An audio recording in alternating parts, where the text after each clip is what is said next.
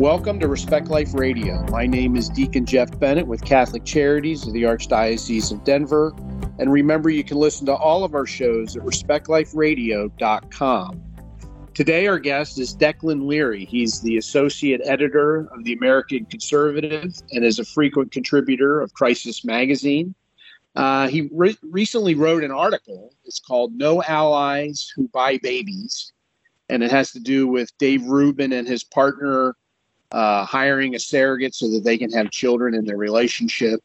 Um, and the kind of the subtitle was the problem of gay surrogacy reminds us that the rights alliance with anti woke liberals cannot and should not survive. Declan, thanks for joining us today. Of course, Deacon Jeff, thanks for having me. Um, so you know, it's it's interesting. You you did a really good job in the article. You know, kind of covering you know the negative aspects of all this whole thing because what we're seeing is people that you know tend to think maybe a little bit more conservative politically coming from the left because of what's going on and conservatives all of a sudden embracing every aspect of their life like they've basically watered down all their social morals just so they can get along and that's that's really dangerous isn't it? Right it is and it's there is a sort of understandable impulse uh, when you realize that you need to make compromises and you need allies who aren't going to agree with you on everything.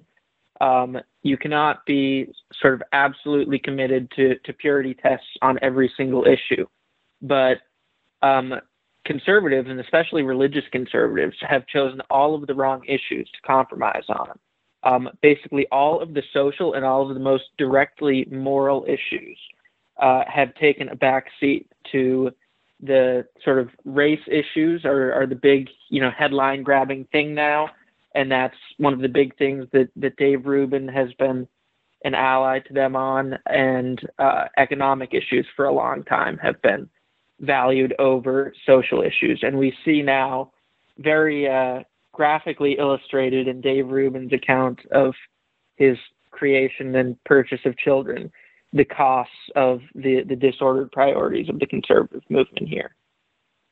So just so to fill people in, so Dave Rubin, you know, big on social media, has got his own podcast.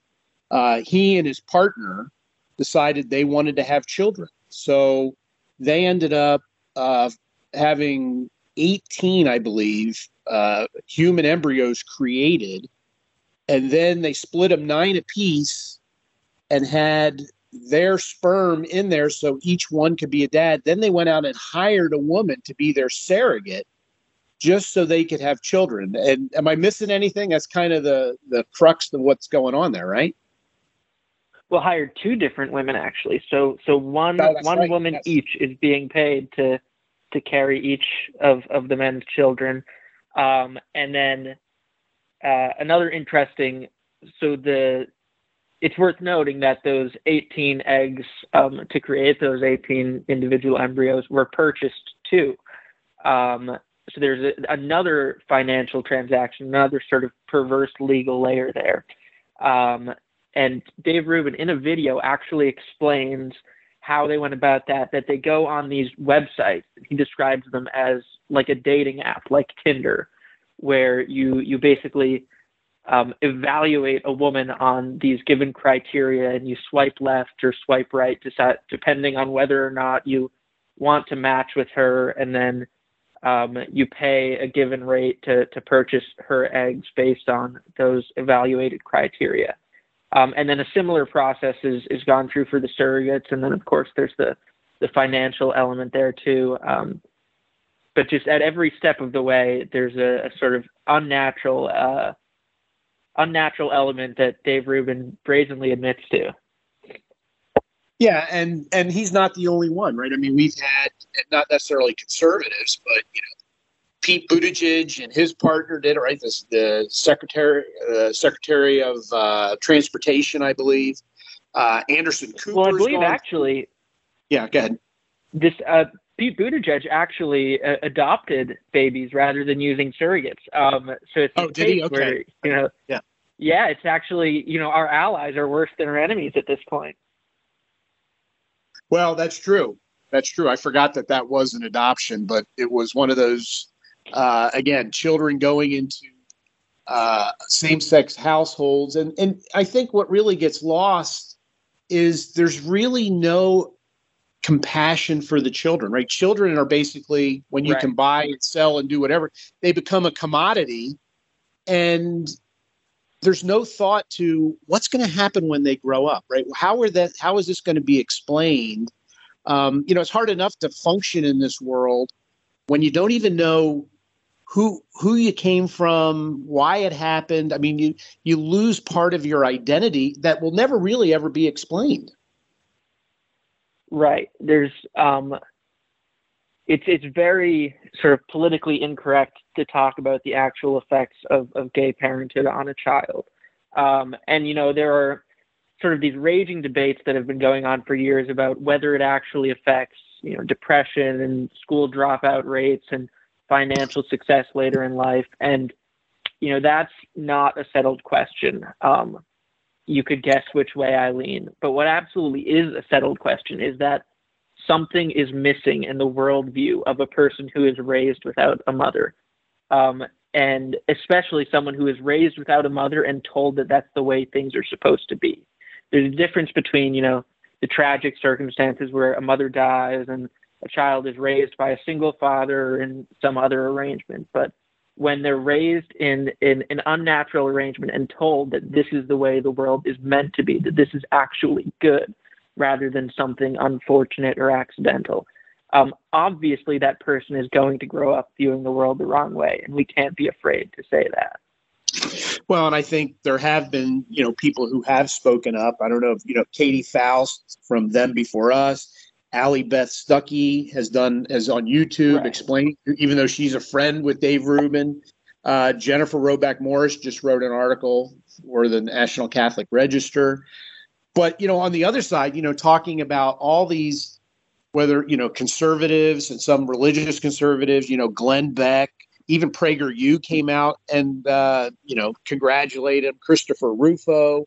Uh, the I think you, you mentioned in your article the press secretary for Governor DeSantis. There are people coming out and and praising what's going on at Fusil. It's like they have no idea about what's going to happen down the road. There, it's just an immediate, hey, congratulations, with no thought for the child, and really, again, really throwing away your moral compass just just so that you can be nice to somebody. Right, and again, you know, those people are. You know, Dave Rubin is never going to be on our side. I don't think. I don't have much hope that I'm going to be able to to persuade Dave Rubin to see things the right way. But those people who, like you said, just sort of immediately responded, just a gut instinct wanted to be kind to Dave Rubin. Um, that those are the people we want to kind of reach and try to get them to grasp the moral implications and come around to, to the right way of viewing things. Yeah, and it's amazing how, you know, people who take the high moral ground, which is the ground we're supposed to take, the minute they are presented with a tough choice where they have to speak the truth uh, to somebody who's not generally going to embrace it, way too often they cave and they water it down and they basically deny the truth. They deny, you know, the importance of family, a mother and a father in this case.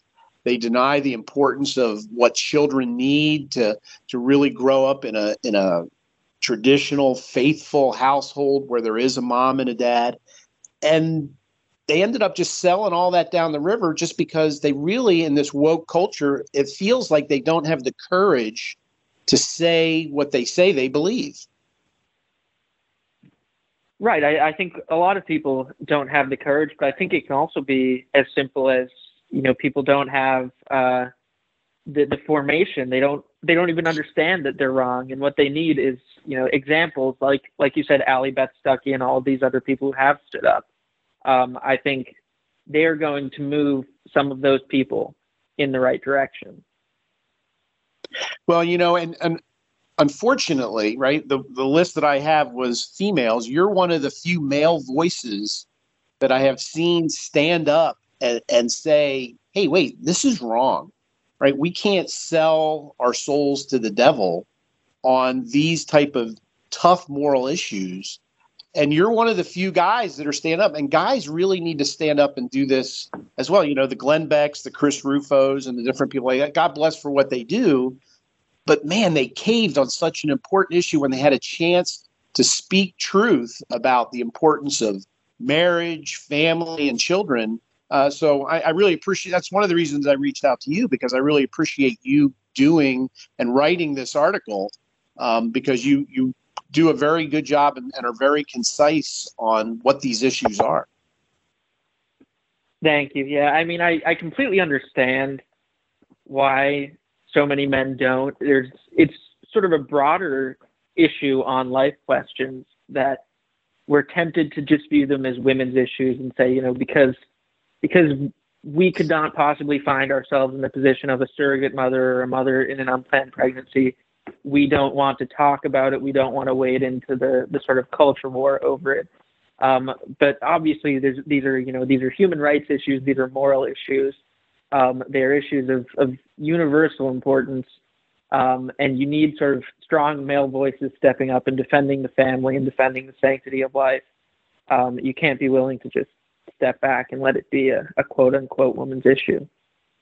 Well, and I think, you know, one thing I neglected to say, and I meant to say it in the beginning, was, you know, these children who are conceived in this, in, you know, through in vitro fertilization and the use of surrogacies and buying all these, you know, human embryos, they are gifts from God, right? It's not the children's fault. And we as adults, it's really our responsibility to look out for them and care for them and for their well-being especially as they they grow into adulthood. And it's almost like again they're a commodity and they'll adapt. We just want to make sure that these adults who generally don't make decisions like adults should uh, you know are feeling good about their decision. And really it's a total neglect of children isn't it? Right. I mean it's the children are supposed to, or parents rather, are supposed to serve children, and we've completely flipped the script. And we we live in a society that thinks that children exist to to serve the the needs of the parent. Um, that you have children to sort of feel fulfilled. Um, that children are there to make you happy, and it's just sort of another step along the the life path and you just sort of check this box you know you get your good job you get your house um, you know, you get a dog, and then if the dog stops fulfilling you, then you go off and you have a kid or two. Um, and if you listen to, to Dave Rubin's explanation of this in his video, or if you read um, his his book from I believe 2018, there's a, an extensive passage about this. It's very very clear that that's exactly the mindset he's going into it, this with. That it's about you know sort of fulfilling a personal desire and not about a selfless gift to the children. Um, it's all about the the need that he feels. Well, and that's why you know when if we look at children as a gift and not a right, then we get it right. If we're blessed with children, what a gift that is. But they're not a right where I can go out and purchase purchase them and and purchase their embryos because when you talk about you know fertilizing 18 eggs right? That's 18 human embryos that that are created. And when you look at the research, you know, they implant more than the person actually wants. So then a lot of times it becomes a selective abortion because I don't want triplets or I don't want twins. I only want one child. You know, the remaining embryos might be frozen, they might be destroyed, they might be used for scientific research. I mean, we're treating human embryos that we all came from as just this nebulous thing that you know we can do whatever we want with it, aren't we? Right, and like you said, it's sort of the fundamental error that it all stems from is this belief that came about pretty recently that there is a right to children, um, and it's sort of, a, of of a piece with this broader transition in our moral vocabulary from responsibilities to rights. Everything has become a right now. Um, and you know, in general, that's a very troubling trend uh, with a lot of negative consequences. But when you make, when you try to establish for yourself a right to another person, uh, that can only end in moral and social catastrophe. Yeah, because once there's a right, there's one's going to be the dominant, and the other one's going to be basically at, at your whim, whatever they decide to do. I think, you know, I just was looking online before we called. You know, they estimate that there's a million frozen embryos just in the United States alone. I mean, yeah, that's, it's, it's, it's an astonishing number.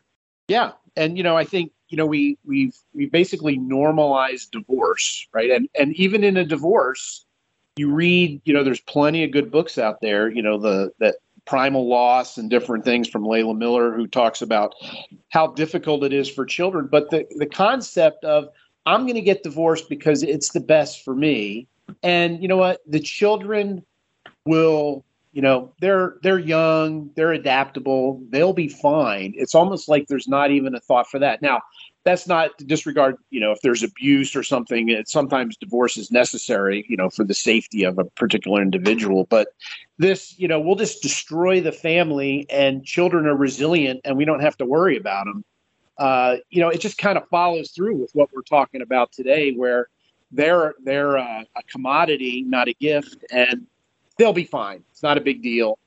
And it really is a shame when you look at how the family is being attacked. And so many people are just going along with it just because they want to be nice. And and like you say the the losers in all of this are are children. Um, they suffer more from from these uh, transformations than anybody else does.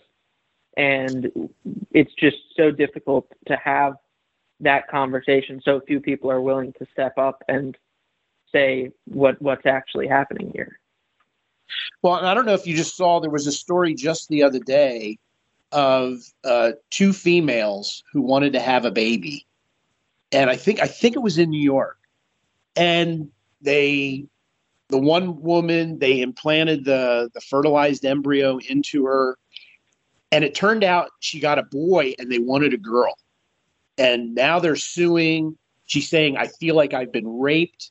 I mean, you can just see the slippery slope when we start treating these kids as commodities. Now, here's a, a lovely child, a little boy coming into the world who I didn't want you, I wanted a girl, and I feel like I've been raped because I had to give birth to you.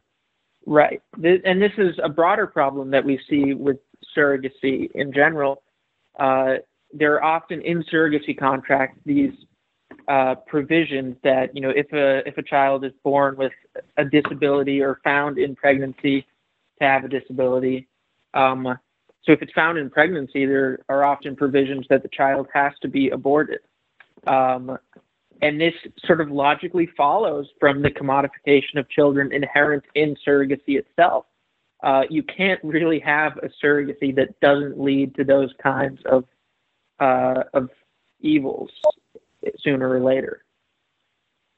Well, and the other thing, you know, you read stories all the time, these frozen embryos that get bought and sold, that the embryo is actually older at, at different times. I've read this on several different uh, instances where the embryo is actually older than the people that the embryo is implanted in. So the children are born and they were actually created in this world before their parents were born.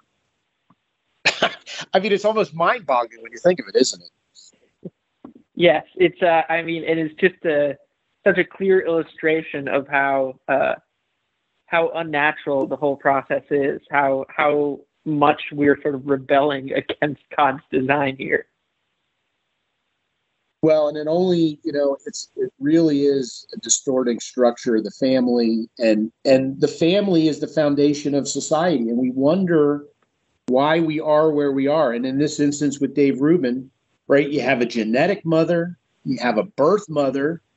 There really is no social mother. I don't know. You just have two dads. So you're going to have this little kid who's, you know, 10, 12, 14, whenever they decide to have this conversation. And he's going to go, well, who's my mom? Why everybody else has a mom? Why don't I have a mom? And they're like, well, the genetic mom or the birth mom, uh, well, social mom, depending on what the the situation may be. It, it it's I mean it's just really a shame that these conversations are going to have to take place in a world that's struggling and kids trying to identify who am I. They're really going to have a hard time doing that, and it's really going to lead to um, some bad outcomes. Right, and like you say, the you know the family is the fundamental building block of society, and only in the context of the family can that question, "Who am I?" actually be adequately answered. Um, but of course, Dave Rubin would not agree. Um, I, I, guarantee you 100% if you ask Dave Rubin what the fundamental building block of society is, he would say the individual. Um, and all of this is sort of the, the predictable outcome of a social uh, perspective that values the individual above all else and that that uh, views the individual as the foundation of society. And it's just a reminder that whether or not somebody actually understands the family as the root of civilization is the litmus test. That is how we determine who our allies are, who we can compromise with, not you know whether they support the same marginal tax rate as we do. Yeah, and it really, I think that's that's a good point, and it is kind of the, the litmus test that we need to be able to identify ourselves. I guess the question is, everybody who's listening, you know, how much do we value the family? Right? Do we support a mom and dad? Because what we're seeing is that moms and dads are expendable. You know, they're only needed for a part of the process, but when it comes to raising the children, they're really not necessary in their eyes. It could be anybody. When you know any of us who are who have grown up and been fortunate enough to be in a nuclear family with a mom and a dad, uh, realize that each gives us something that we need. I remember when my daughter was in college. One day she said to me, "Dad, I, you know, there's something I really appreciate about you." And I'm like, "Oh, good grief, here it comes." And she was like, "You know, when I need a hug, I go to mom, and when I need a kick in the pants, I go to you." and I know which one I need. Um, it really is moms and dads are complementary, and to take one piece out is really, you know, it's like taking one of the legs of a three legged stool out, isn't it? Right, absolutely. And like you said, you know, it's the children who suffer here, and nobody's thinking of that. No, but I think you are, and I think I think your article um, was spot on. And you, you know, you mentioned here in your article, you talk about, you know, the normalization of homosexuality, especially the normalization of homosexual parenthood. That's really what's trying to be pushed here. And if we don't defend traditional families, then we're going to be complicit with this normalization process, aren't we? Right, absolutely. I mean, you know the the classic line you give them an inch they'll take a mile uh, conservatives and people of faith more broadly have been making concession after concession after concession for years um, and we keep saying you know this far but no further and it just keeps going further um, so you know the, the solution is not to stand where we are right now and just say again this far but no further it's to go all the way back to the beginning and try to undo the entire process that brought us here. Yeah, and you know the process has barely gotten here because of capitulation. You know, people who don't appreciate the truth, the importance of family, um, and if you're not willing to, you know, that that's a hill. You know, you hear that's not a hill I want to die on, but this is a hill that we need to die on because family, civilization, you know, children uh, are at stake here. And if we're really not willing to stand up to this, then I don't know what what's worth willing to stand up for, right? Absolutely. I mean, everything else flows from this issue. And if we can't get the moral questions about life and its origins and the proper ordering of the family, if we can't get those questions right, we can't expect to get anything else right. So, just out of curiosity, what's been the response to your article? It's actually been uh, surprisingly positive. Um, I was a little worried that it would that it would blow up. You know that that people would be be angry about it, and of course, you know there are there are always the critics. You know, people who uh, you know just cast it as you know gay bashing and say that you know this is just sort of bigotry um, you get used to that. But overwhelmingly, um, response from from conservatives and other people of faith has been uh, surprisingly and uh, welcomely positive. Well, you know, I'm glad to hear that because you know we do live in this uh, cancel culture, and we and you know we never let truth get in the way of a good story or someone's feelings. Right? It's almost it's almost like uh, the the law that uh, DeSantis just signed down in Florida. Right? It's been totally misrepresented. But that's another instance where we don't. It, it's basically a sign that we don't care about kids. Right? We're trying to push our fanaticism upon kindergartners, first graders, and second graders. So it's not only the surrogacy issue, right? It's really kids in general at any stage. We're willing to pollute their minds so that we feel better about ourselves. Right, absolutely. But then, you know, another interesting point to sort of bring it around full circle um, is that Dave Rubin himself is a, a big supporter of uh, that parental rights and education bill that Governor DeSantis just signed in Florida. mm-hmm. You know, we ought to kind of push him on that. Uh, the logic of, you know, his the moral framework in which he operates and which led him to, you know, all of these actions that we've been discussing. Um, does he not see that conflicting at all with the the sort of uh,